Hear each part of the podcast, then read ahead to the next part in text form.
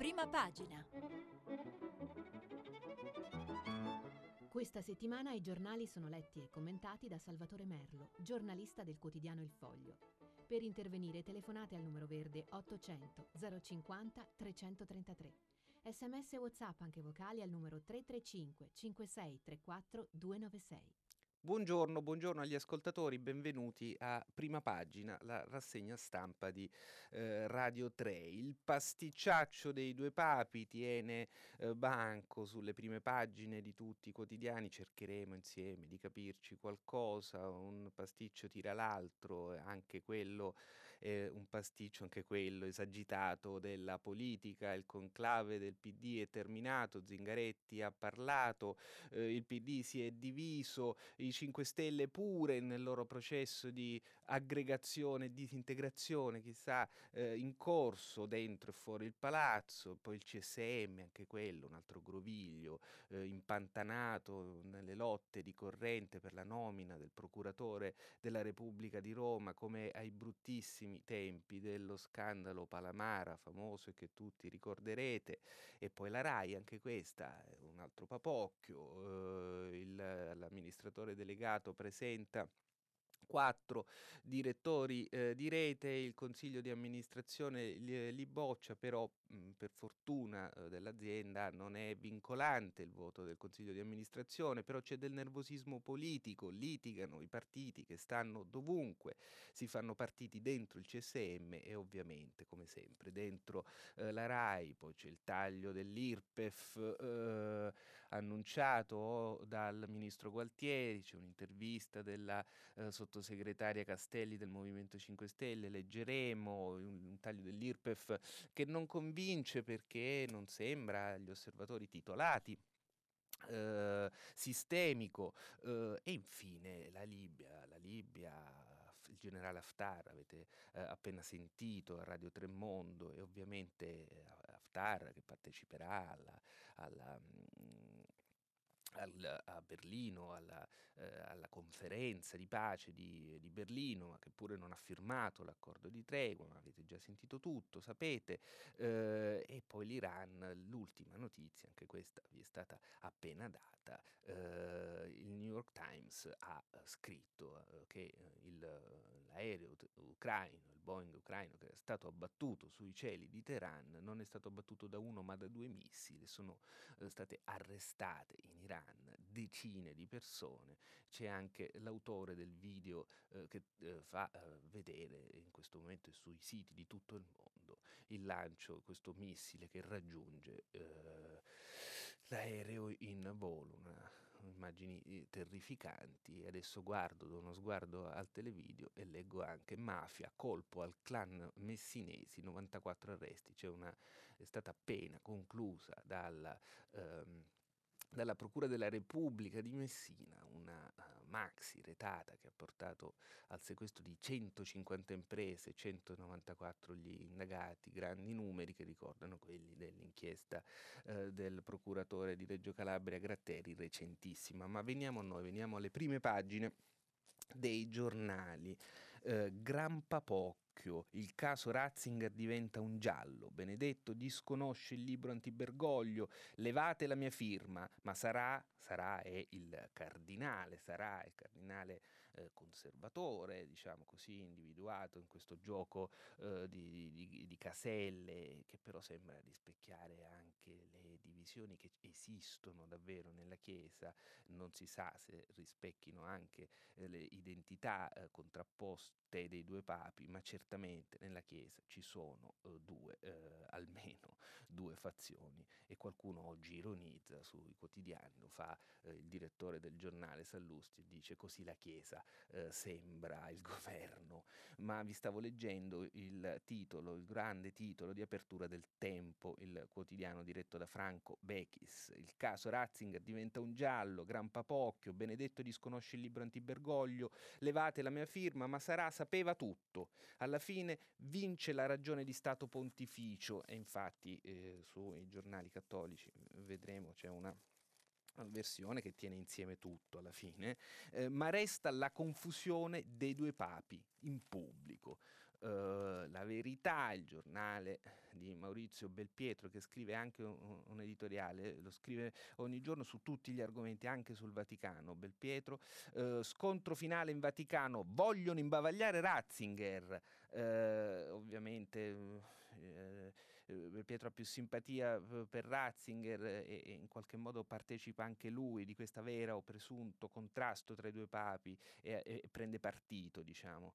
Uh, scoppia un'incredibile pretestuosa canea per la sua firma sul libro col cardinale Sarà, tutto allo scopo di oscurare la sostanza della questione. Benedetto XVI è contro l'abolizione del celibato dei preti e di porre limiti alla facoltà di esprimersi del Papa emerito. Ora, Benedetto XVI è contro l'abolizione del celibato dei preti, non c'è dubbio, però eh, a quanto pare anche ehm, Francesco è contro l'abolizione del celibato dei preti e la distanza, se c'è tra i due papi, è infinitesimale, ma i due papi sono circondati da una corte, da una curia eh, che è eh, cattivissima e divisa. Padre Georg aveva la bozza del volume dai primi dell'anno, ma solo ieri ha sollevato il caso, questa era la, eh, la verità. Eh, la Repubblica. Ratzinger ritira la firma dal libro della discordia. Il cardinale sapeva tutto.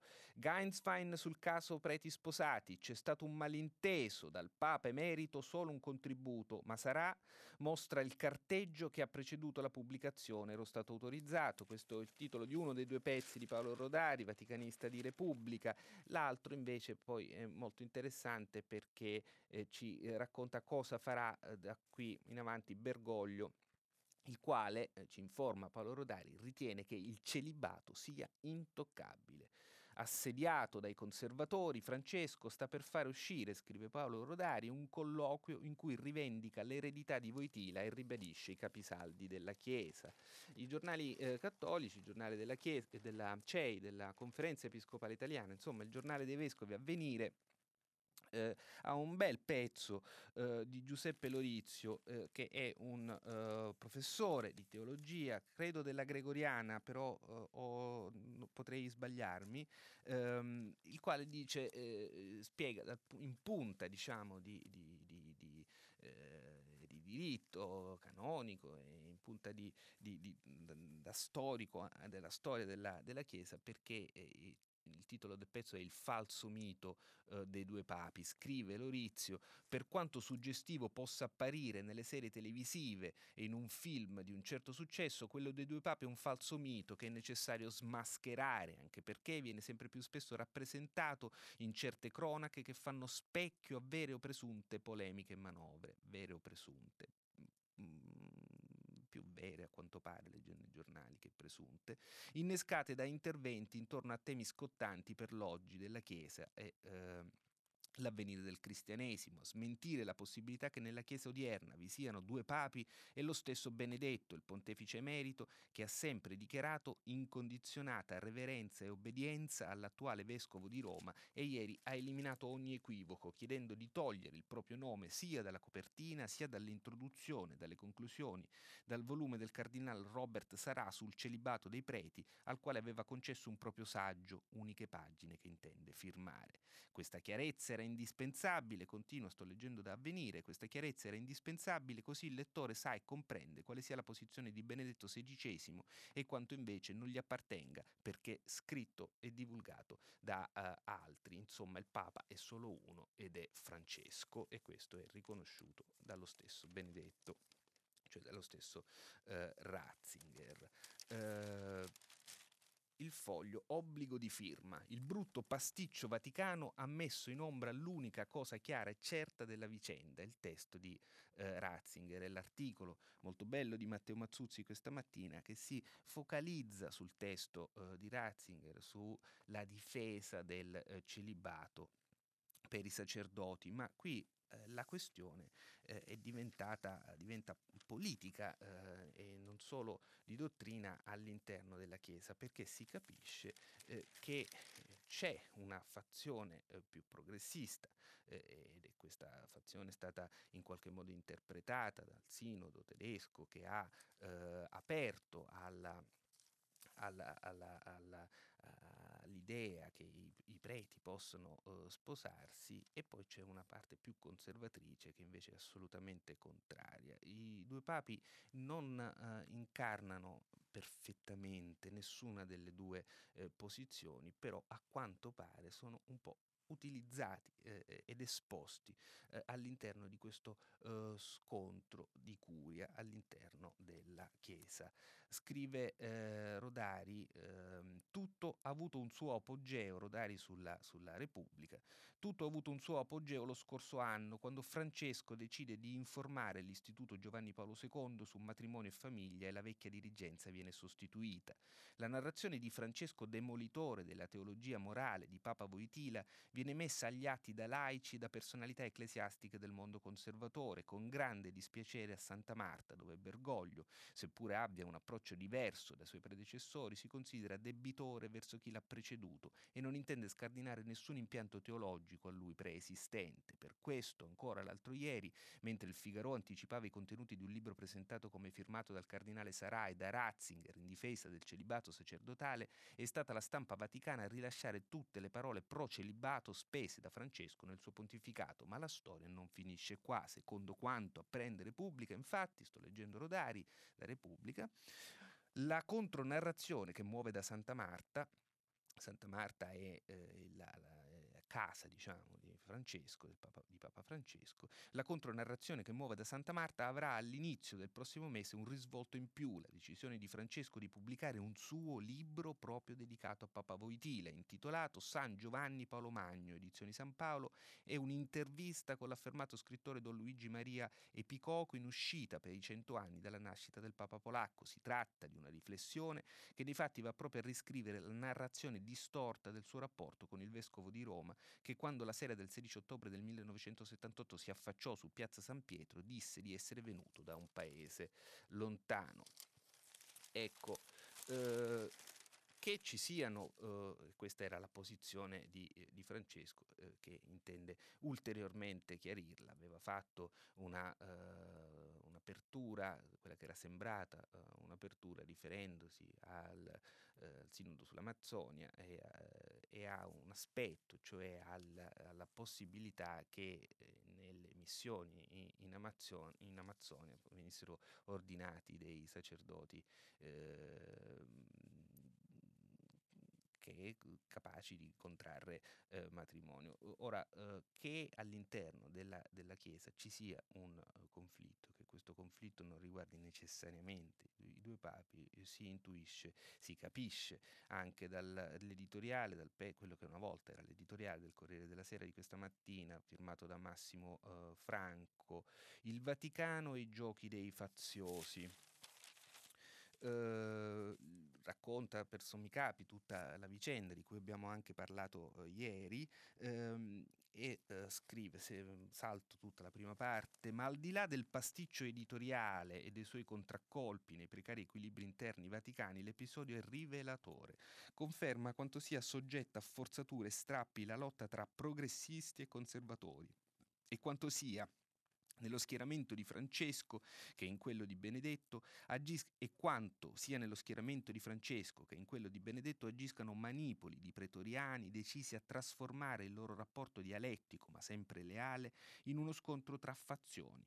Lo si era già visto nell'aprile del 2019 quando il Papa Emerito aveva reso pubbliche le 18 pagine dei suoi appunti sulla pedofilia, due mesi dopo il vertice mondiale della conferenza episcopale organizzato a Roma da Francesco. Questo era il eh, Corriere eh, della Sera questo clima un po' da stadio eh, si riflette, l'abbiamo visto anche sui giornali, c'era il titolo eh, della verità, vogliono imbavagliare Ratzinger, c'è un articolo eh, di, del sempre eh, brillante Renato Farina sul libro a pagina 4, però titolato così, pensano di trattare Ratzinger come un vecchio rimbambito, eh, c'è questo clima c'è anche fuori diciamo, dalla curia, fuori eh, dalla Chiesa e che ci siano poi eh, identità eh, e ci sia una dialettica, lo conferma in qualche modo persino Avvenire che pure nega la, l'esistenza di due papi perché il papa è uno solo e forse smorza anche un po' l'idea del conflitto, però poi nelle pagine interne, nelle stesse pagine interne di Avvenire c'è un'intervista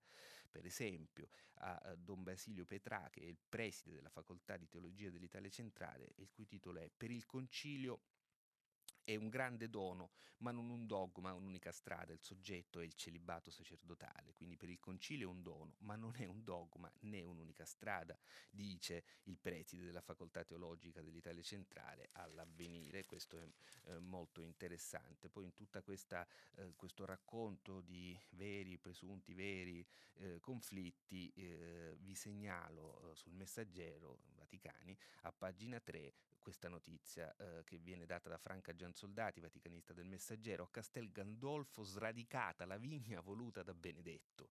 I filari d'uva a cui il Papa emerito teneva tanto trovati espiantati da un giorno all'altro. Il Vaticano massimo riservo, lavori decisi dalla nuova dirigenza delle ville pontificie. Ma chissà che succede. Eh, ecco, e eh, per inserire, se possibile, per quanto le cose siano evidentemente importanti e serissime, anche una nota di intelligente leggerezza, vediamo cosa scrive Mattia Feltri in prima pagina sulla stampa. Eh, il titolo è chiocciola, la chiocciola quella delle email, no? At Papa. Scrive Mattia Feltri. Dell'indagine di Euromedia Sull'antisemitismo, anticipata ieri dalla stampa, un numero sbalorditivo più di altri. Il 14% degli italiani si dichiara ostile al cattolicesimo. Alessandra Ghisleri, domina di Euromedia, mi racconta di avere notato negli ultimi anni un'accelerata e progressiva perdita di autorevolezza della Chiesa. Sarà per gli scandali sessuali, ho pensato, o per la strenua difesa dei migranti, talvolta sconfinante nella retorica, ma mi sembrava una riflessione pigra. Infatti, poi, ho visto un tweet del cardinale Robert Sara, il cui libro, scritto con Joseph con Joseph Ratzinger sul celibato ha sollevato un tumulto. Dal circolo di Ratzinger si nega la paternità dello scritto in ogni sua parte e sarà replicato su Twitter con le foto delle lettere ricevute dal Papa Emerito, che dimostrerebbe il contrario. Non è importante, perlomeno qui, dove stia la ragione. Piuttosto, scrive Mattia Feltri, piuttosto fior di vaticanisti mi hanno ricordato che per pronunciarsi sull'Urdo, su Fatima, la Chiesa ci metteva 60 anni, perché i tempi erano quelli, smisurati, fuori dal tempo per non essere inquinati dalla furia del tempo.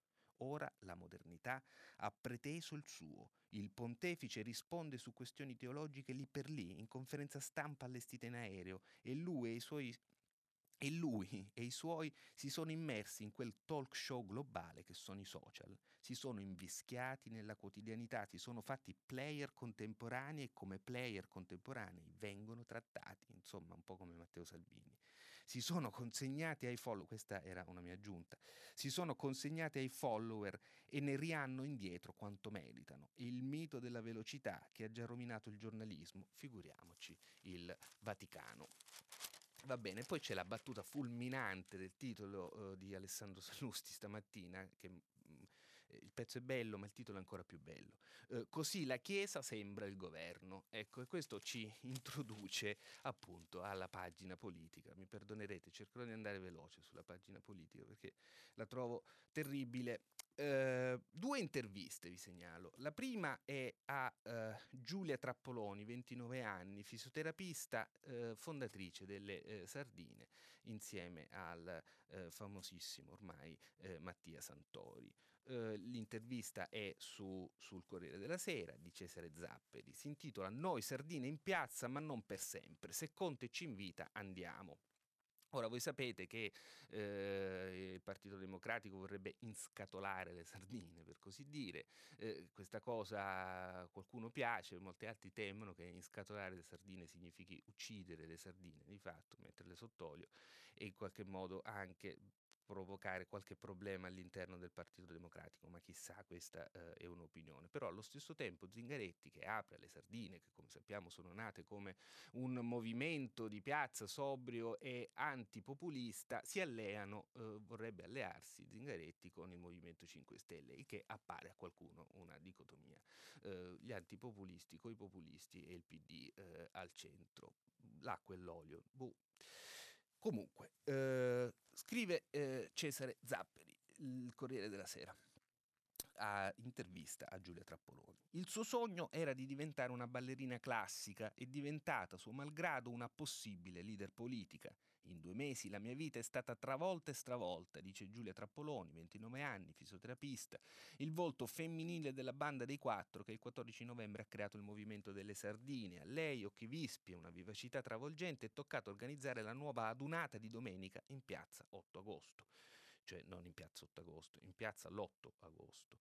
Giulia per la prima volta parla con un giornale, salto un pezzo, andiamo al succo, quello che credo sia il succo dell'intervista, il succo politico. La domanda è, il segretario di Zingaretti vi vorrebbe nel suo nuovo partito? Vi interessa? Risponde Giulia Trappoloni delle Sardine, ci dobbiamo ragionare.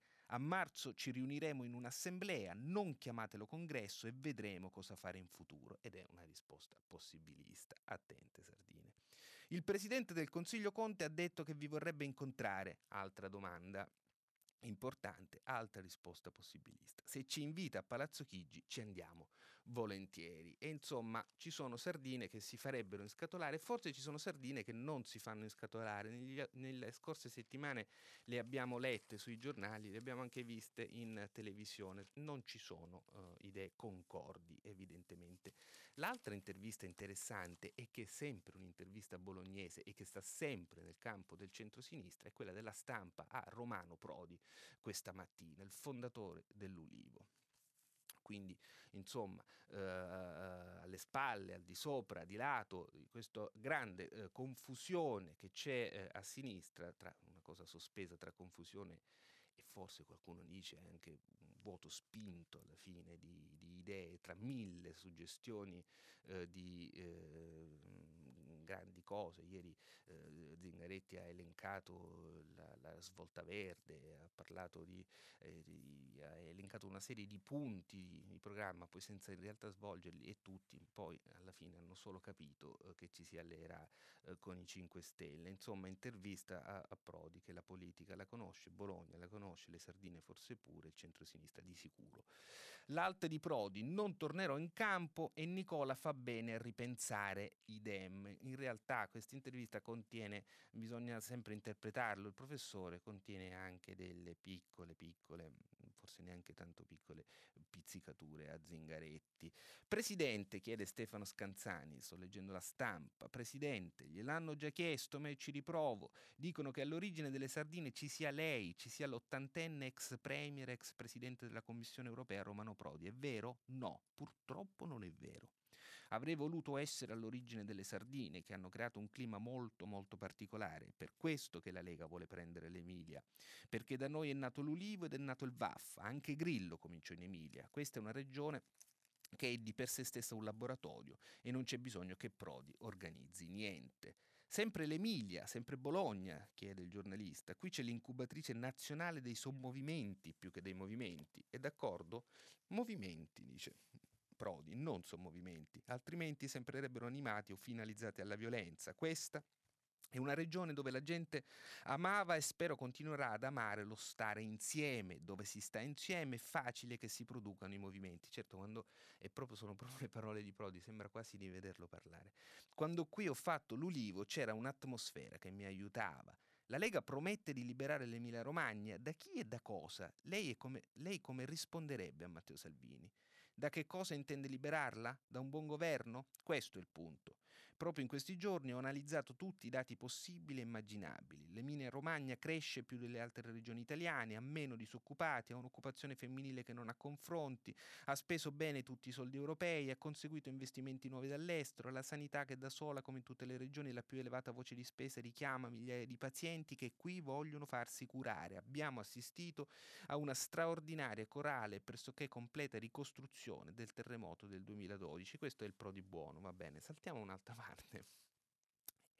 Vabbè, c'è un giudizio, chiede, viene chiesto un giudizio su Lucia Borgonzoni, la candidata di centrodestra della Lega. Lui dice eh, la, liquidatorio non esiste, non esiste una frase famosa di Prodi, eh, perché ve lo ricordate quando eh, gli chiesero, Presidente, che cos'è Forza Italia? Lui disse il nulla, il nulla, il nulla, il nulla. Eh, non esiste Lucia Borgonzoni. Come posso quindi dare un giudizio su una persona che non ha un progetto? E soprattutto è difficile capire che cosa fa, che cosa vorrà fare, che cosa le lascerebbero fare, perché è sostanzialmente una prigioniera, insomma, una prigioniera di Salvini. Salto un altro pezzo. Qual è il suo pensiero? Eccoci. Sulla creatura politica che il segretario del PD Zingaretti va elaborando a un soffio dalle rischiosissime elezioni regionali. Zingaretti sta elaborando per il dopo dopo le elezioni regionali. Da quel che ho capito, attenzione le parole sono importanti qui, eh, e anche le sfumature. Da quel che ho capito, il seminario di Contigliano è fatto per una riforma del partito che verrà successivamente. Di questo c'è bisogno. E circa il giudizio vedremo, perché non ho notizie di come questa riforma verrà fatta. Non ho notizie di come questa riforma verrà fatta, eppure era quello che avrebbe dovuto annunciare ieri Zingaretti. Credo che lo sforzo di Zingaretti sia assolutamente condivisibile in quanto vuole riportare il partito al dialogo con la gente, dialogo indispensabile, l'unico che lo può fare il Partito Democratico, cosa che finora non ha fatto bene. L'obiettivo è quello di ricostruire la fiducia nella democrazia attraverso la partecipazione e se darà frutti o meno lo vedremo nei mesi prossimi.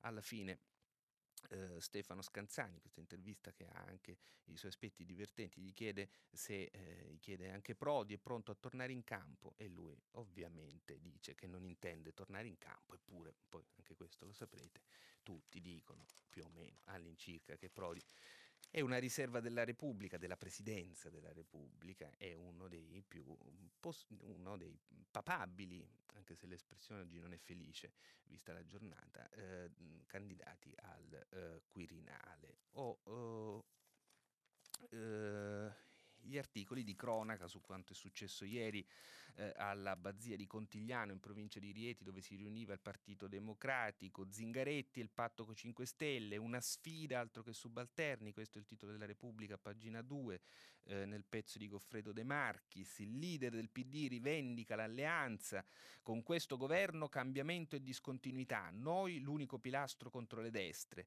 E per la fase 2 lancia un programma in 5 punti, dalla rivoluzione verde alla parità salariale uomo-donna, poi lo stesso De Marchis sempre sulla stessa pagina di Repubblica, fa un retroscena che ha un tono sornione evidentemente sotto questa prima parte eh, e sotto la grande fotografia di Zingaretti che parla a questo PD unito e già aria di congresso da Gori a Bonaccini, ecco chi pensa alla mossa e ci sono tutti que- i movimenti, diciamo, delle eh, correnti e sottocorrenti del, del partito che eh, alcuni già presentano, hanno un'antevisione del futuro di, eh, di Zingaretti, evidentemente forse credo in un futuro non roseo, ma andiamo a un commento.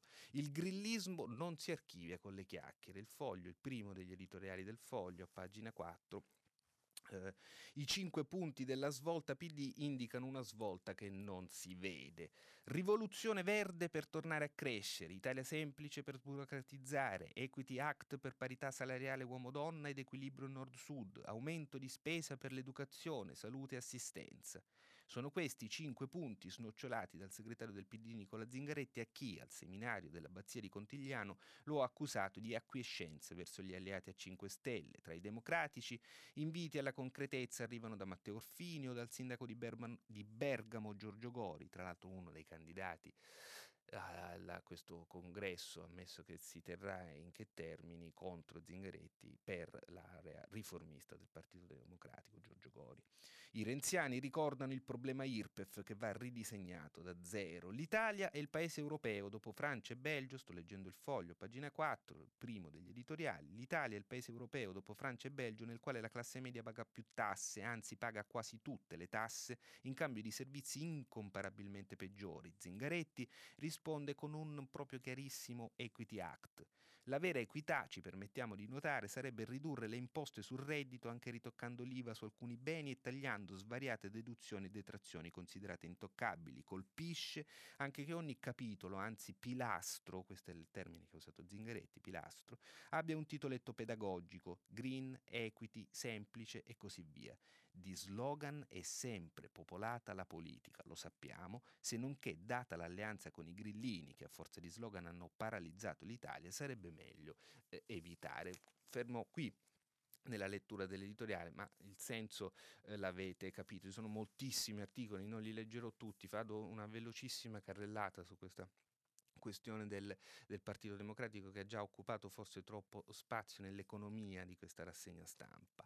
Eh, c'è un'intervista a Dario Nardella che era uno degli esponenti della, dell'ala riformista del PD, sindaco di Firenze, stava insomma nell'ala ex renziana abbandonata dal leader carismatico Renzi che ha fatto una scissione e si trovano da un'altra parte, loro sono rimasti da soli senza eh, leader, però eh, Nardella eh, che a quanto pare gli è stato preferito dai riformisti Battisti Gori come uomo nuovo eh, a rappresentare l'area, adesso Nardella va con Zingaretti e lo annuncia al foglio in un'intervista a Davide Allegranti, e quindi improvvisamente Nardella dice mi ha convinto Zingaretti, lo criticava fino a ieri, mi ha convinto ma per allargarci non dobbiamo fare una fusione a freddo con il Movimento 5 Stelle, però poi fa, lascia capire che l'alleanza va, va bene, ma sono, questi sono forse anche dettagli eh, da entomologi.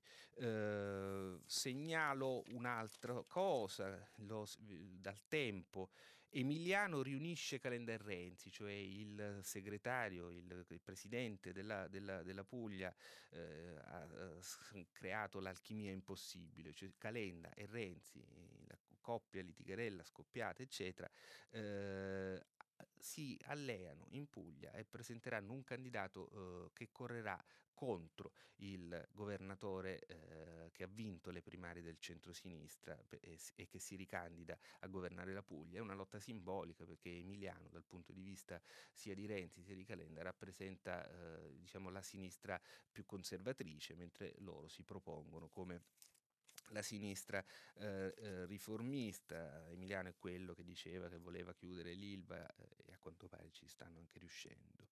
Eh, della questione si eh, occupa anche Valerio eh, Valentini sul foglio, mentre il PD cerca di rilanciarsi, Lenzi e Calenda si alleano, poi c'è tutto il capitolo della crisi esistenziale del Movimento 5 Stelle, eh, la riorganizzazione in vista di questi stati generali dalla Repubblica, Annalisa Cuzzocrea, Movimento 5 Stelle, cambio ai vertici di Rousseau e per Di Battista c'è un nuovo ruolo. L'ex deputato si occuperà del portale Eventi portale eventi. Ah, e d'altro canto una notizia dei giorni scorsi eh, che aveva raccontato lo stesso Paragone è che eh, faranno probabilmente una trasmissione televisiva, uno spettacolo teatrale, lui Paragone, cioè l'ex senatore leghista, poi grillino, direttore, vice direttore di Rai 1, di Rai 2 della Padania, eh, poi transitato al Movimento 5 Stelle, poi espulso dal Movimento 5 Stelle, ha annunciato che voleva fare un, uno spettacolo teatrale con Di Battista, chissà se ha a che vedere col portale 20. Passo indietro per Bugani, fuori dall'organigramma quasi tutti i membri del governo, Di Maio e i nemici interni, stanco delle pugnalate alle spalle, non lascio.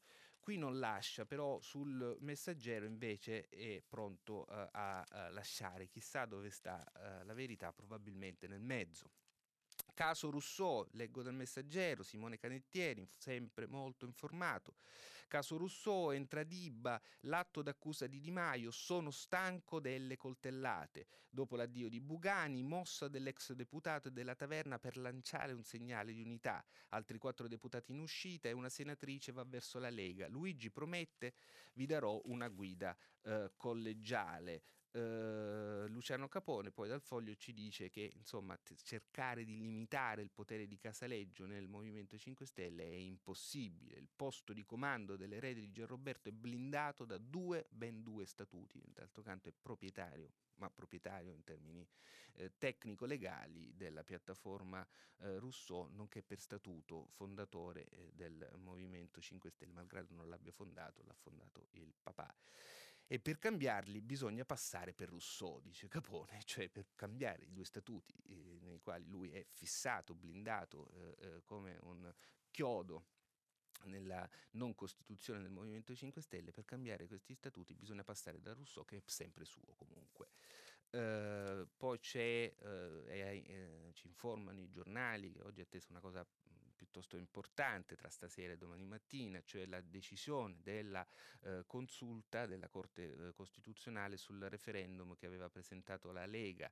La Lega ha presentato un referendum per abolire la quota proporzionale della legge, dell'attuale legge elettorale che si chiama Rosatellum. Prima che vi perdiate faccio breve del Rosatellum, quota proporzionale, molto, sembra molto complicato, in realtà sono, eh, non è così difficile, però insomma eh, la Lega, eh, la Corte Costituzionale dovrà decidere tra stasera e domani mattina domani mattina, se dovesse accettare il quesito che ha sottoposto la Lega, ci troveremo improvvisamente proiettati, questo è importante, in una fase politica nuova, eh, perché a quel punto il Parlamento, come ho scritto io sul foglio questa mattina, ma lo dice anche Andrea Fabozzi a pagina 5 del manifesto, la Lega chiede il bis alla Corte, si può fare come nel 1993, quando venne inventato il maggioritario per effetto dei referendum di Mariotto Segni, insomma se eh, tra stasera e domani mattina la Corte Costituzionale dovesse, è improbabile ma non impossibile, dovesse accettare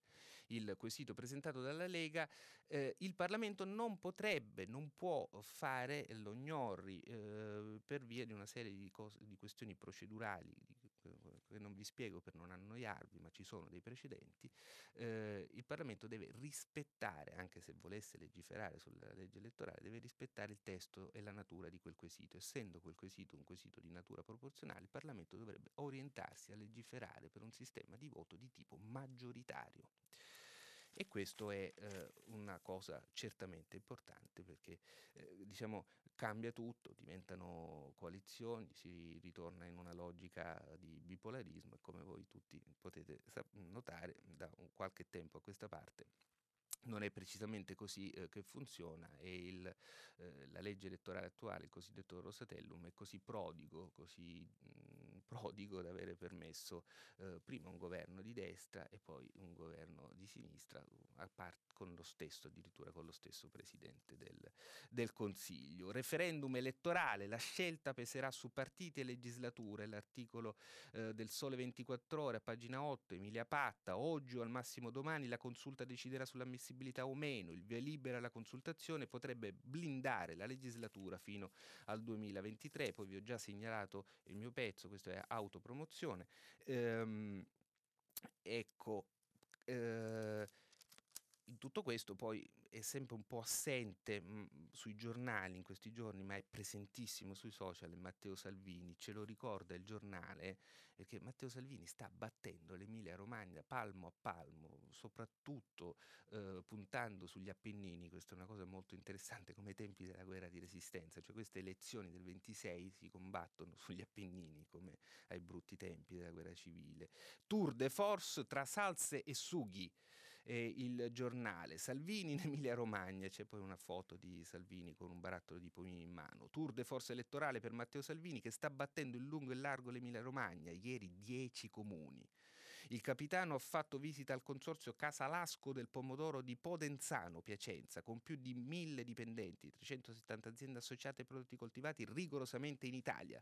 Immancabile il selfie da pubblicare sui social con tanto di slogan. Viva il pomodoro italiano, patrimonio nazionale da difendere e tutelare a tutti i costi. Questo era eh, eh, eh Salvini che fa un uso spropositato ma molto efficace dei più moderni mezzi di comunicazione, tra cui il cellulare. A proposito di cellulare, una cosa seria, eh, i giornali oggi eh, si occupano di una storia che in, mh, mm, ha un suo interesse non solo dal punto di vista della cronaca ma anche per i suoi risvolti culturali evidentemente. Eh, leggo dal Corriere de- della Sera, taglia- sì è il Corriere, Ehm, l'articolo di Simona Lorenzetti, il giudice, tumore dovuto al cellulare. Torino, la Corte d'Appello conferma la sentenza del 2017 sul dipendente Telecom ammalato, ma il caso eh, divide.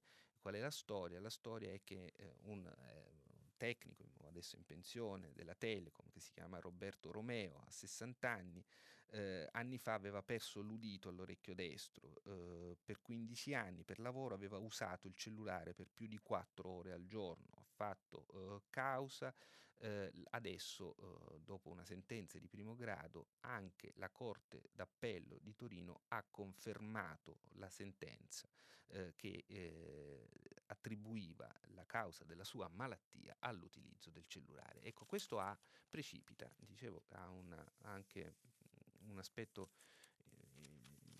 eh, che va, va, sottolineato perché gli scienziati, i medici, eh, gli ingegneri dicono che non è possibile.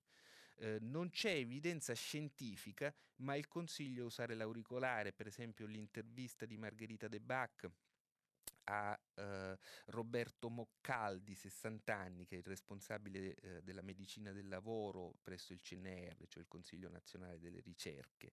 Non c'è evidenza scientifica, pericoli quasi inesistenti, il vero problema è la dipendenza, e la dipendenza, cioè l'utilizzo compulsivo, quella diventa una questione, di, si capisce dall'intervista, di malattie psichiatriche, cioè non c'è una correlazione scientifica tra eh, l'insorgenza del tumore e l'uso eh, del eh, cellulare, eppure la Corte d'Appello di Torino eh, ha stabilito che eh, che il signor eh, Romeo si è ammalato eh, usando eh, il telefonino. E allora chi ha ragione? Chi ha ragione? la scienza o i giudici?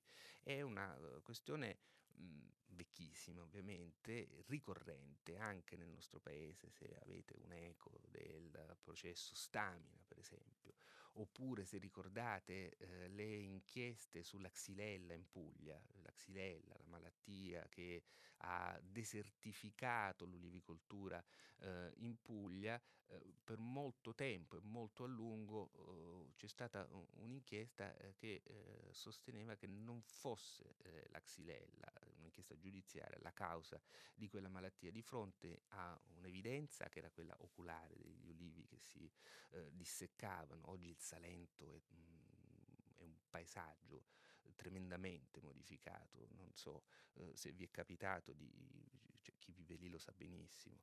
Ehm, e dico, dicevo, eh, veniva negata questa, questa, questa, questa, con, questa, concatenazione di causa ed effetto dalla, dalla, da un'inchiesta della, eh, della Procura e mentre gli scienziati dicevano eh no, eh, c'è la malattia e anzi bisogna muoversi, bisogna sbrigarsi e bisogna eh, cercare di, eh, di contenerla.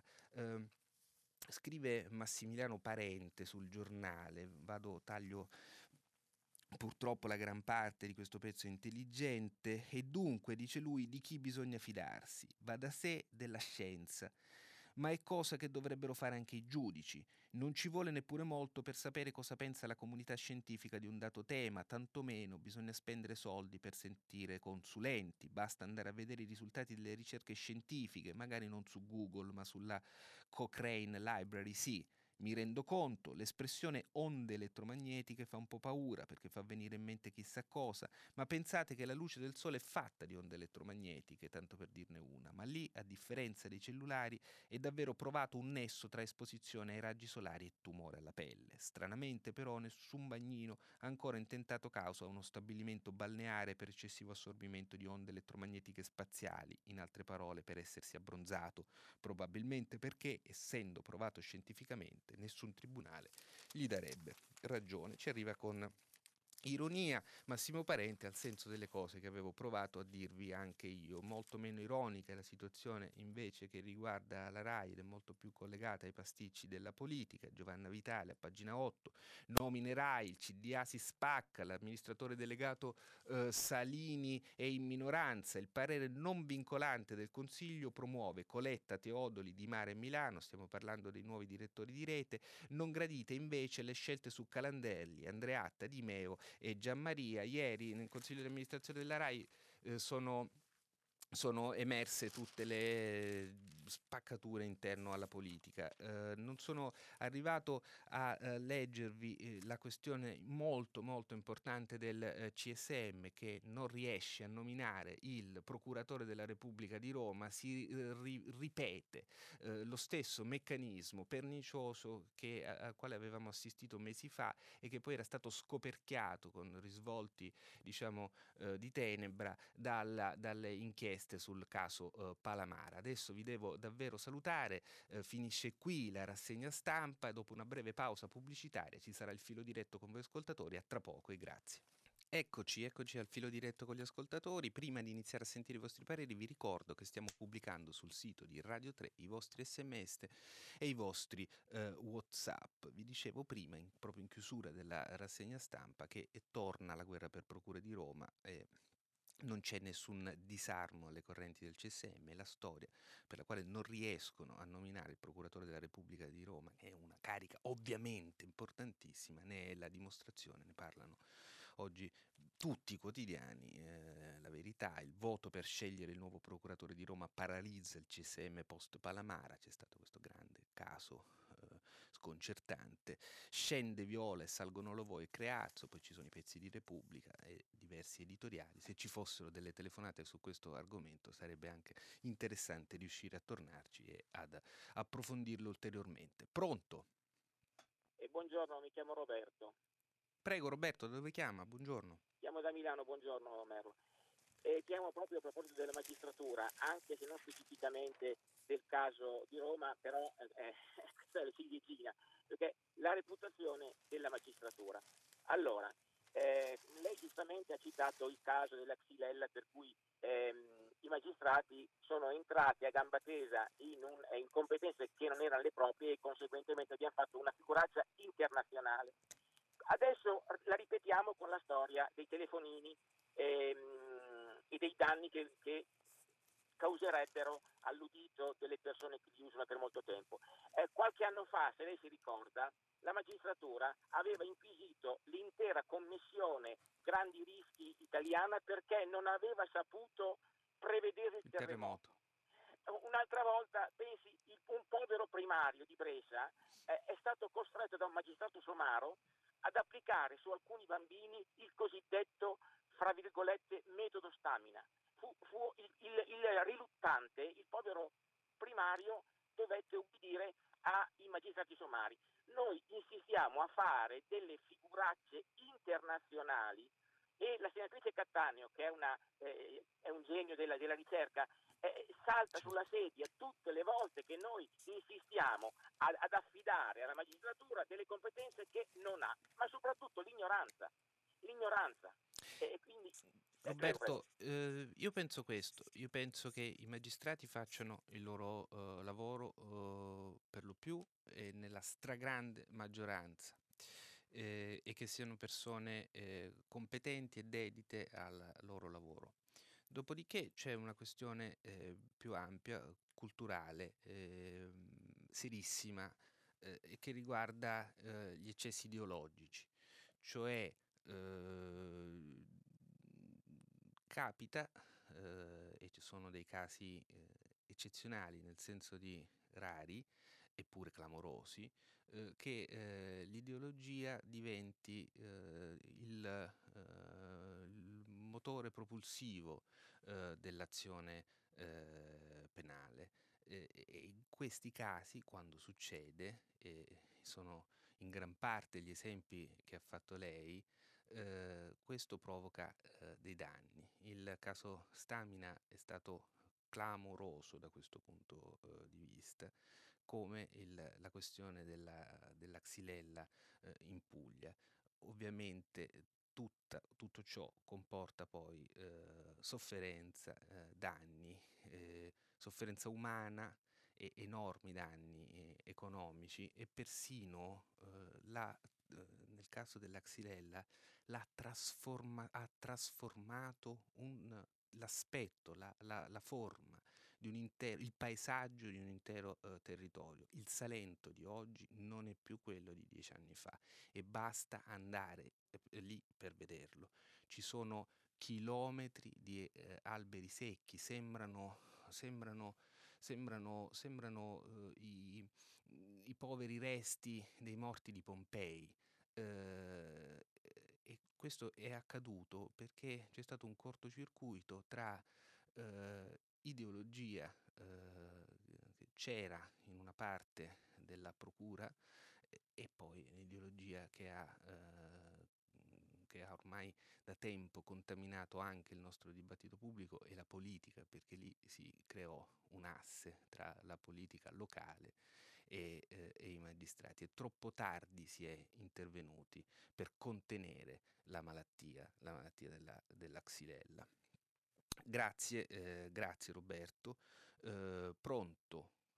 Eh, buongiorno Marcello da Trento per parlare ancora una volta di debito pubblico che lei ha sfiorato lunedì mattina lamentando che se ne parla poco. Allora io vorrei consigliare chiunque voglia capire il problema a digitare bilancio stato semplificato in Google e gli appare subito una tabella della Ragioneria Generale dello Stato col conto della serva. Entrate, uscite, delle quali 82 miliardi per interessi, deficit di 40 miliardi. Come dire che senza la spesa per gli interessi avremo 40 miliardi di utile, certo. visto in termini aziendali. Certo. Ecco, allora mh, mm, diciamo questo premesso per gli interessi. Per il capitale ogni anno vanno a scadenza 250-300 miliardi che il Tesoro rimborsa facendo altro debito. Allora le domando, secondo lei perché nessuno dei partiti e dei movimenti affronta questo problema, per esempio, copiando dal Giappone, che ha un, un debito una volta e mezzo il nostro in rapporto in percentuale debito-PIL. Io è una cosa che non capisco, si continua a trascinare questa cosa che basta che domani cali la fiducia nel comprare i, i, I titoli, i di Stato da parte dei soliti che andiamo a banche, eh, che e noi rimaniamo col sedere per terra eh, come certo. con l'Argentina. Certo. È proprio così, Marcello. È esattamente quello che eh, avevo detto, come ha ricordato lei eh, lunedì, e non solo. Eh, è anche molto difficile eh, per un paese eh, che si porta sul groppone eh, un debito così enorme e che deve ogni mese pagare gli interessi eh, su questo debito, eh, fare delle scelte di politica economica, di politica del lavoro, delle scelte coraggiose. tutti assistiamo alle difficoltà eh, dell'economia italiana, alle difficoltà anche ad ammodernarsi, eh, oppure eh, vediamo che le, le, le infrastrutture sono vecchie, risalgono agli anni 60. Come si fa un grandissimo piano, per esempio, ma sto lavorando di fantasia, di investimenti pubblici per rinnovare i viadotti italiani, penso al Ponte Morandi che è crollato, eh, se non ci sono eh, i soldi per farlo? Come si fa a, ripar- a ripar- far ripartire eh, l'economia immaginando degli strumenti che contemplino insieme il coraggio, la fantasia e la capacità di immaginare un orizzonte se non ci sono i soldi per farli? Perché tutti i soldi che abbiamo li dobbiamo utilizzare per pagare gli interessi sul debito. È evidente che la questione del debito pubblico è la più importante eh, nella, nella, in, questo, in, in, questo, paese ed è mh, mm, sconfortante che non sia al centro del dibattito pubblico e che non sia un argomento eh, raccontato con parole di verità eh, dalla, dalla, dalla, politica. Le soluzioni che vengono offerte sono sempre eh, quelle più consolatorie, pigre e omissive. Si può poi anche discutere lei, Marcello, faceva riferimento al Giappone, ovviamente eh, il Giappone è più, persino più indebitato dell'Italia, con una differenza tuttavia. Eh, il Giappone è eh, padrone della politica monetaria, noi non siamo, eh, siamo all'interno di una comunità, eh, la Banca Centrale Europea non dipende dal nostro, dal nostro Stato, quindi abbiamo, dobbiamo trovare delle soluzioni diverse da quelle del Giappone, ma non sono impossibili, questo è il punto, però bisogna eh, evidenziare eh, eh, il problema e spendere le migliori intelligenze, le migliori energie per, affinché questo problema eh, venga eh, risolto. E anche perché dando l'impressione eh, l'idea e facendo ben capire che siamo capaci di fare i conti con le nostre tare, con i nostri problemi, poi possiamo anche eh, recarci per utilizzare quei termini così retorici che, vengono, eh, che spesso si sentono sulla battere sulla lingua dei, della politica, andare a battere i pugni nel, sul tavolo europeo, ma non possiamo andare a battere i pugni sul tavolo europeo se nemmeno siamo capaci di riconoscere quali sono i difetti che abbiamo e, e nemmeno siamo in grado di immaginare le risposte e le soluzioni ai nostri eh, problemi, ma sempre ci rifugiamo in scorciatoie, eh, consolatorie, pigre, mm, con una, guidati da una politica che accarezza per il verso giusto eh, il pelo dell'umore pubblico eh, che non sempre è avvertito. Pronto? Pronto? Buongiorno. Buongiorno, con chi parlo? Eh, sono Giovanni, sono un medico oncologo, buongiorno. Buongiorno. Senta, um, mi ha molto colpito quando lei ha letto il titolo Ha ragione la scienza, hanno ragione i giudici a proposito dei, eh, delle, delle, dai danni indotti a livello in questo senso tumorale, neurinoma dell'acustico, dal telefono cellulare. Sì. La domanda non si può semplificare così, dottor Merlo. A scopi giornalistici qualcuno lo può fare per vendere di più, ma la domanda va posta in maniera un pochino più corretta. Allora è chiaro che la scienza dà delle informazioni che possono essere utilizzate anche dalla magistratura, ma il problema delle emissioni dei telefonini, come così delle, sorgenti elettromagnetiche dei ripetitori, è un, è un grande problema a livello mondiale molto studiato, dove la risposta non è univoca, perché il rischio dipende a seconda dei tempi di esposizione, dalla distanza e anche dal, dal, dalla quanto sia progredito il, il, mezzo che si usa. Il telefonino di vent'anni fa era molto più dannoso dal punto di vista delle emissioni di quello attuale. Quindi in realtà non può rispondere uno dell'Enea facendo un calderone no, del CNR. E del CNR sì, c'è. Ci sono studi che vanno, oh, diciamo, che magari nelle, nelle grandi popolazioni non danno una significatività del rischio, poi quando vai a studiare i sottogruppi per tempi di esposizione, per distanza, trovi che i danni vengono fuori. Lei, dottore, allora la risposta, sì, prego. Nella sua eh, vita professionale, nella sua carriera, le è capitato di eh, trattare eh, dei casi di, di, di, di tumore che eh, erano eh, evidentemente causati dall'esposizione alla, alle, alle onde elettromagnetiche? Guardi, noi come oncologi trattiamo i tumori maligni che altro che è molto più difficile che in questo senso abbiano una relazione con l'esposizione alle onde elettromagnetiche, anche se ci sono delle suggestions.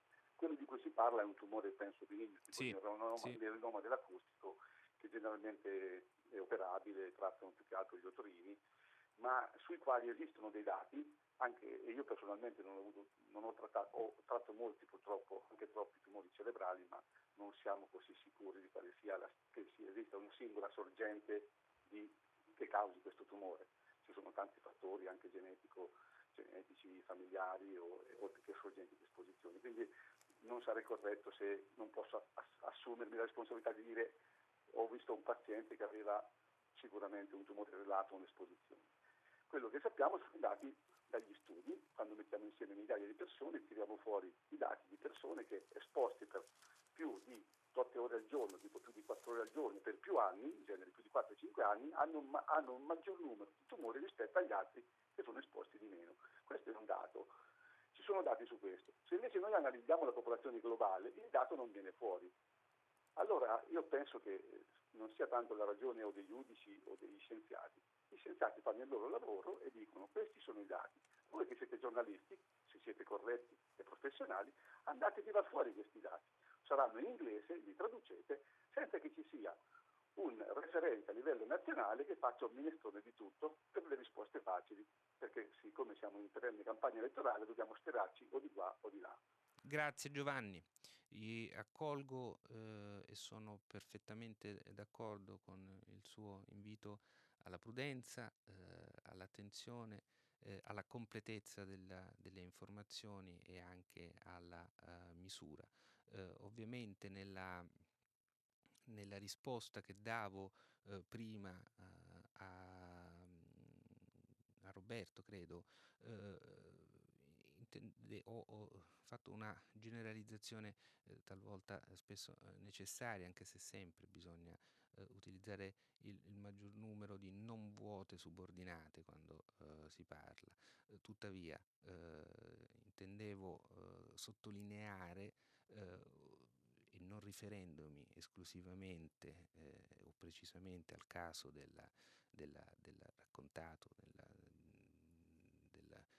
degli effetti sulle, delle onde elettromagnetiche su, sui tumori ha una certa tendenza eh, della, eh, di una parte minoritaria eh, della magistratura talvolta a, a cavalcare eh, delle eh, delle inclinazioni che sono eh, pseudoscientifiche. Quanto alle valutazioni sugli effetti della, delle onde elettromagnetiche sui tumori, io ovviamente non ne so nulla, non sono un uh, medico eh, e ciò che ho detto sì, eh, era esclusivamente riferito alla lettura di un'intervista stamattina sul Corriere della Sera di Margherita De Bach a Roberto eh, Maccaldi, che è il responsabile della medicina del lavoro eh, del CNR, credo sia, anzi è certamente un medico, il quale eh, diceva alla domanda eh, precisa le onde elettromagnetiche del cellulare sono cancerogene, come sostiene la sentenza della Corte d'Appello di Torino, eh, rispondeva in questo modo, no non c'è evidenza scientifica consolidata che questo possa accadere. I dati disponibili sulla base delle ricerche degli ultimi 30 anni suggeriscono che l'uso dei telefoni cellulari non sia associato all'aumento del rischio di tumori. Lo ha ribadito solo pochi mesi fa l'Istituto Superiore di Sanità in una meta-analisi degli studi pubblicati tra il 99 e il 2017. I miei autorevoli colleghi affermano che le radiofrequenze non possono causare neoplasie nelle zone più esposte del corpo durante le chiamate vocali. Questo eh, diceva, mi sembra abbastanza eh, chiaro, era Roberto Moccaldi, eh, responsabile della medicina del lavoro presso il CNR, il quale eh, si riferiva anche a un, uh, uno studio del nostro Istituto Superiore eh, di Sanità. Eh, pronto? Massimo da Milano, buongiorno. Buongiorno Massimo. Tocchiamo un argomento delicato, ma cercheremo di essere il più delicato possibile, uguale Bibbiano uguale sindaco di Bibbiano, io sono arrabbiatissimo con una certa stampa perché quando si parla di certi argomenti ci vorrebbe delicatezza e informazione vera, cosa che io non ho trovato. Eh, vado a flash su certi titoli, parto dal messaggero che quando parla della Cassazione, misure infondate, quindi gogna mediatica, strumentalizzazione, eccetera, eccetera per un abuso d'ufficio forse, no, per i famosi locali, ed eventualmente falso ideologico che fa tanto rumore ma non è niente. Dubbio, perché mai avete arrestato il sindaco? Poi comincia la verità, ha processo anche il sindaco messo in un certo contesto, per finire in gloria con il fatto no, che da furbetto però sempre in prima pagina sindaco consapevole del sistema illecito. Ragazzi, c'è un po' di casino, mi passi il termine, eh? ecco, per fare questi titoli. Risultato finale, dopo aver visto i casi della ministra Guidi, di Ilaria Capua, no? e aver accertato che il signor Travagli è laureato in lettere moderne, non mi va bene che il quarto grado di giudizio sia il suo. No? Perché arrivate a questo punto lei ha visto, dopo una Cassazione, dopo tutto il resto, siamo lì ancora. e le posso assicurare che sono di Milano e non sono di Bibbiano, non so neanche chi è il sindaco. Si sente che è di Milano, sì. Ecco, non è dubitato. sente, ecco, però grazie. Però arrivati a questo punto, signori, non si possono dare delle notizie così. E sia all'ordine dei giornalisti, mi passa il termine cazzi a feltri, che a me fa ridere, nel senso mi fa tenerezza arrivati a questo punto, a quest'età, per le cose che spara e qui si dà praticamente dell'andrù a uno che ha affittato dei locali, ma siamo fuori di testa. Grazie Massimo. Eh,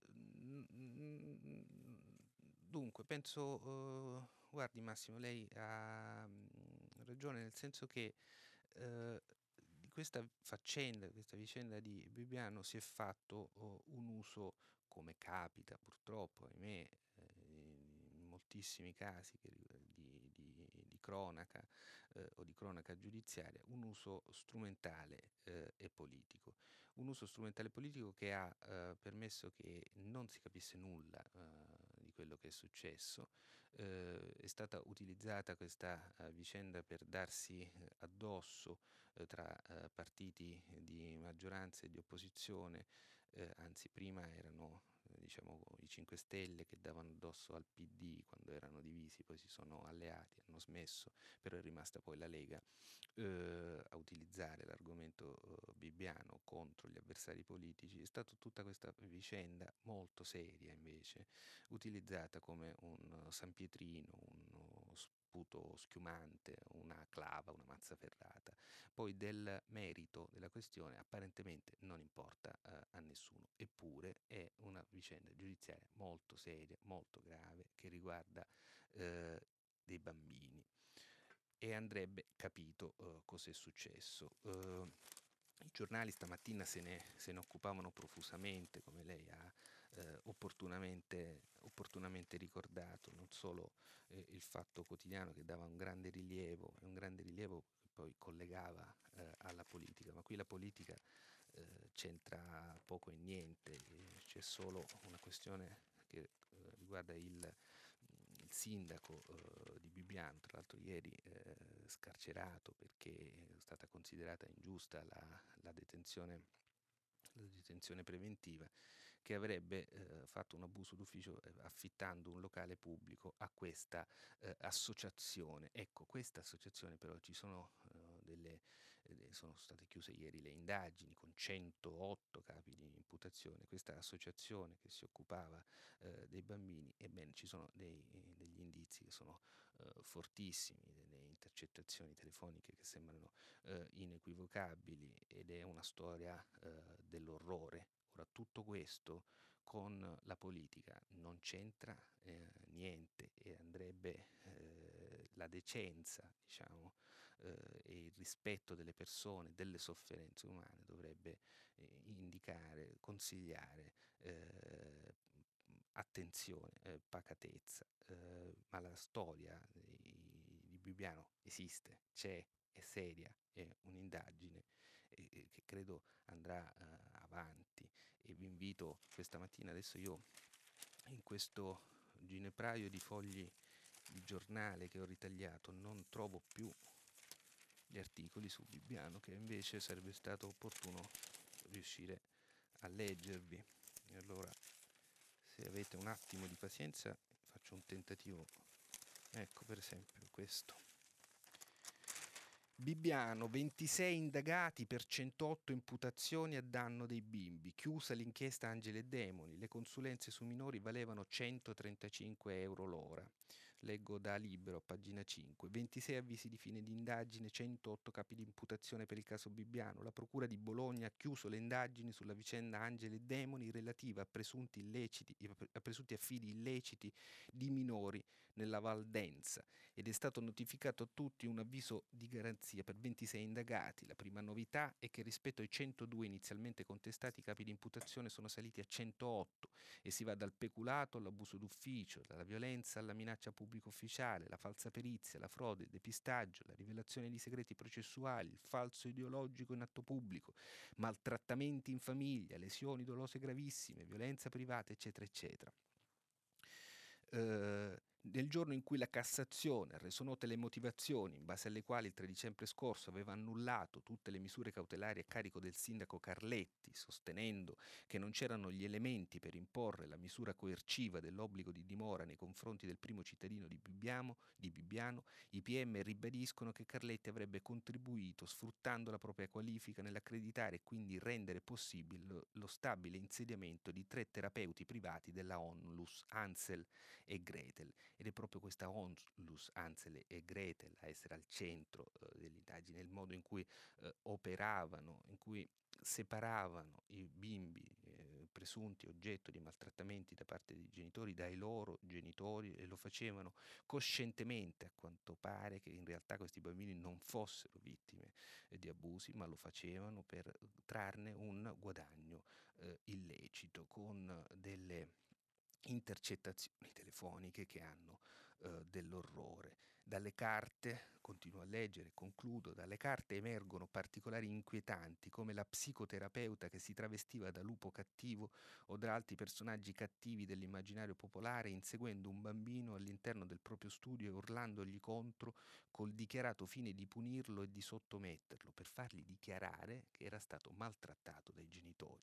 Al termine del gioco la terapista associava la figura del lupo cattivo al compagno della madre coinvolto in un'inchiesta su presunti abusi sessuali.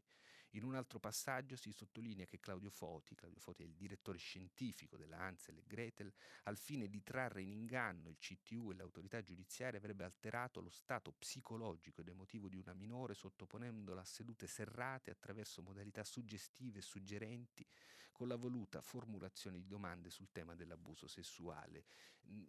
Ricordo che Claudio Foti, adesso coinvolto in questa indagine, era anche stato coinvolto anni fa nel famosissimo, forse dimenticato caso di eh, Rignano eh, Flaminio, quando eh, sempre su una sua eh, perizia vennero indagate delle maestre di un asilo eh, che secondo eh, giudici che indagavano sulla base di questa perizia eh, di Foti avrebbero abusato dei loro, eh, dei loro, allievi. Quella vicenda si è completamente eh, sgonfiata, lui era l'autore di quelle perizie. Pronto? Pronto? Con chi parlo? Buongiorno. Ah, Pier Giorgio da Mestre Venezia. È una domanda eh, secca secca. Cosa ci guadagnerebbe lo Stato mandando in malora eh, Benetton e Atlantia? Tenendo conto che eh, società del genere hanno conti minimo con una decina di banche, compresa quella di Donald, di, di, di Donald Duck di Paperopoli. Adesso è, è grave, non ne sento parlare, ma se vogliono fare eh, i sanculotti, manda, ecco, eh, i, cinque, i cinque cosa, eh, ecco, i, I sanculotti, vabbè, sì, i, i giacobini. Ecco, mandare in malora un una società del genere, guardiamo, adesso ci troviamo di fronte a gente che deve pagare, è disposta e tutto sommato gente onesta, non erano preparati per quella cosa, se non hanno fatto, forse o non sapevano mai consigliati, ma sono disposti Beh. a ripartire da zero, ma dategli il modo di ripartire, né più né meno, se, fa, se questo pensiero lo si fa con le banche, l'ultima è quella di Bari, perché non con, una, con un'azienda che, che, ha delle premesse per, per, lavorare bene, il prossimo se ha sbagliato che paghi, ma, Ho capito ma mandarla a farle chiudere non mi sembra il caso, ecco, tutto qua. Ho capito cosa eh, vuole dire per Giorgio.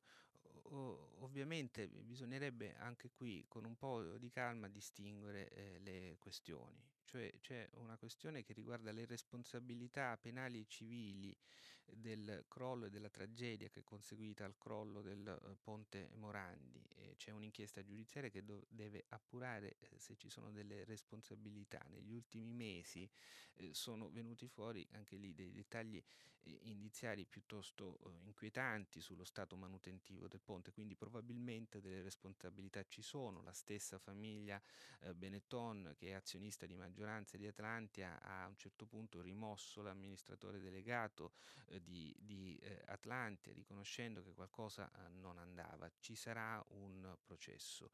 I processi si fanno però nelle aule di giustizia, non si cerca a fini elettorali per sventolare uno scalpo di fronte a una massa massa scatenata in cerca di sangue, non si, non si, non si, non si sventolano scalpi e non si cerca di impiccare la gente al pilone, all'unico pilone rimasto in piedi dopo la tragedia di, eh, di, di, di Genova.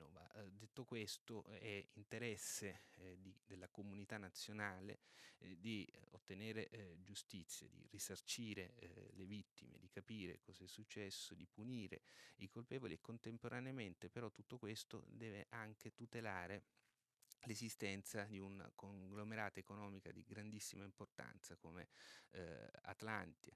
Quello che sta succedendo invece però è che eh, nella fretta ci sono le elezioni del 26 gennaio, eh, nella fretta eh, di eh, accelerare, di dare dei segnali diciamo, di giustizia eh, rapida eh, e anche un po' eh, sommaria, il governo ha prima fatto, inserito nel mille proroghe una leggina con la quale ha modificato le cifre degli eventuali risarcimenti che dovrebbe dare lo Stato al concessionario delle autostrade qualora gli ritirasse la concessione, passando da una ventina di miliardi a circa, mi pare, 7 miliardi.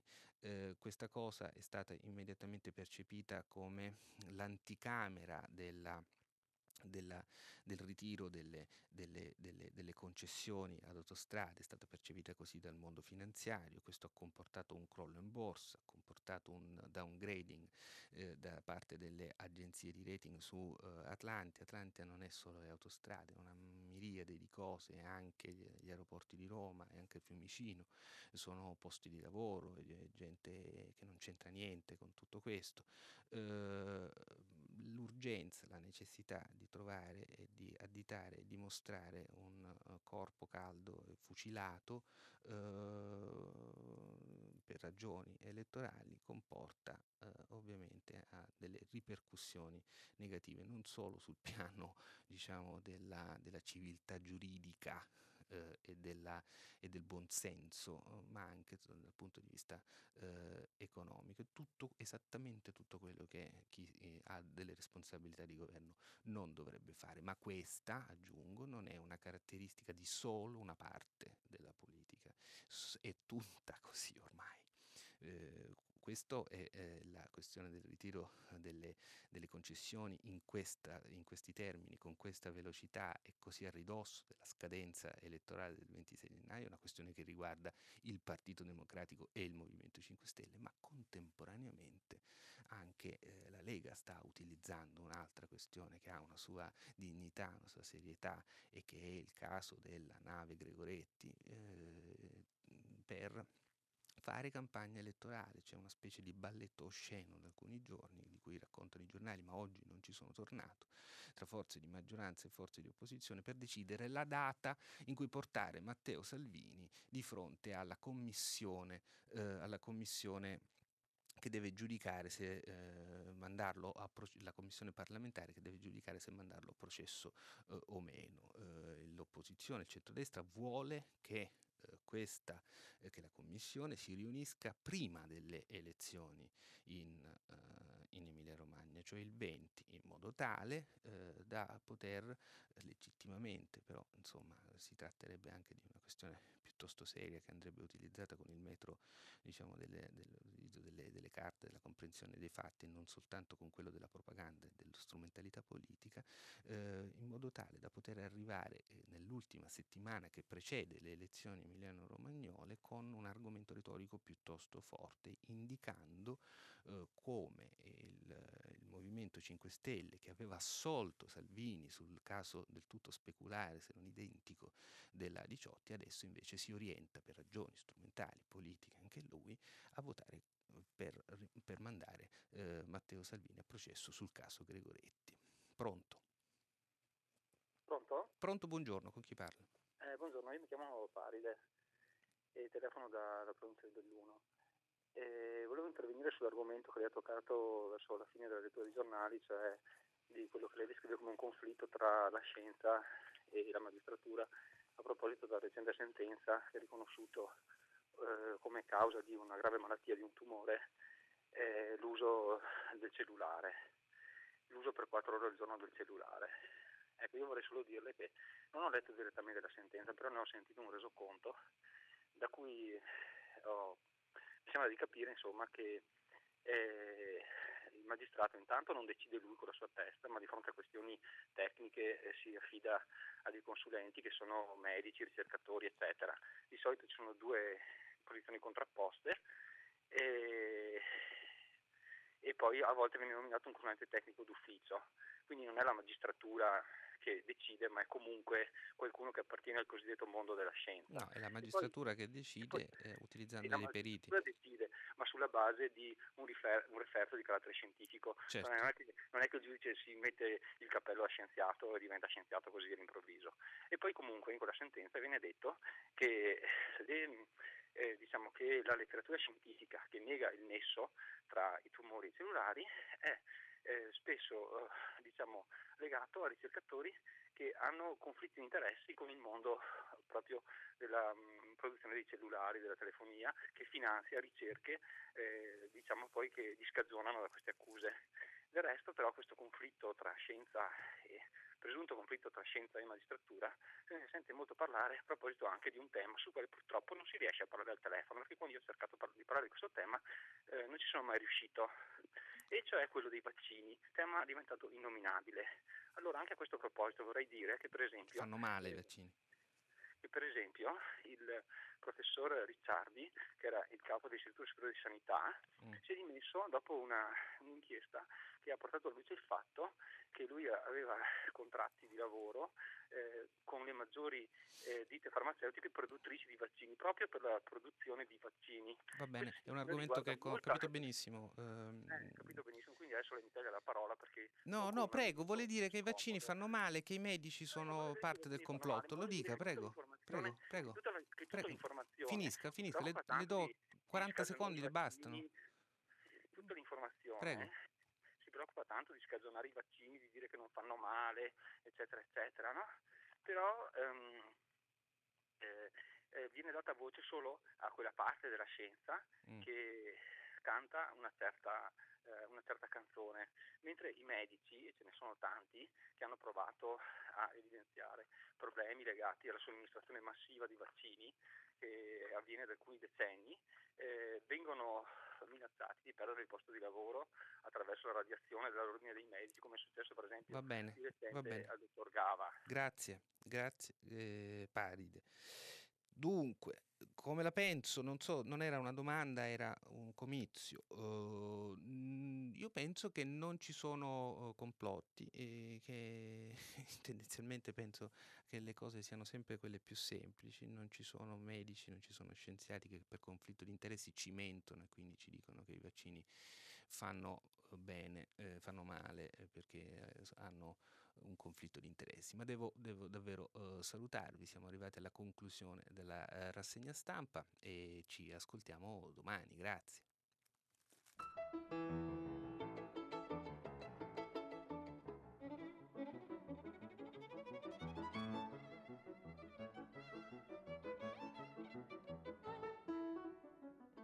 Salvatore Merlo, giornalista del quotidiano Il Foglio, ha letto e commentato i giornali di oggi.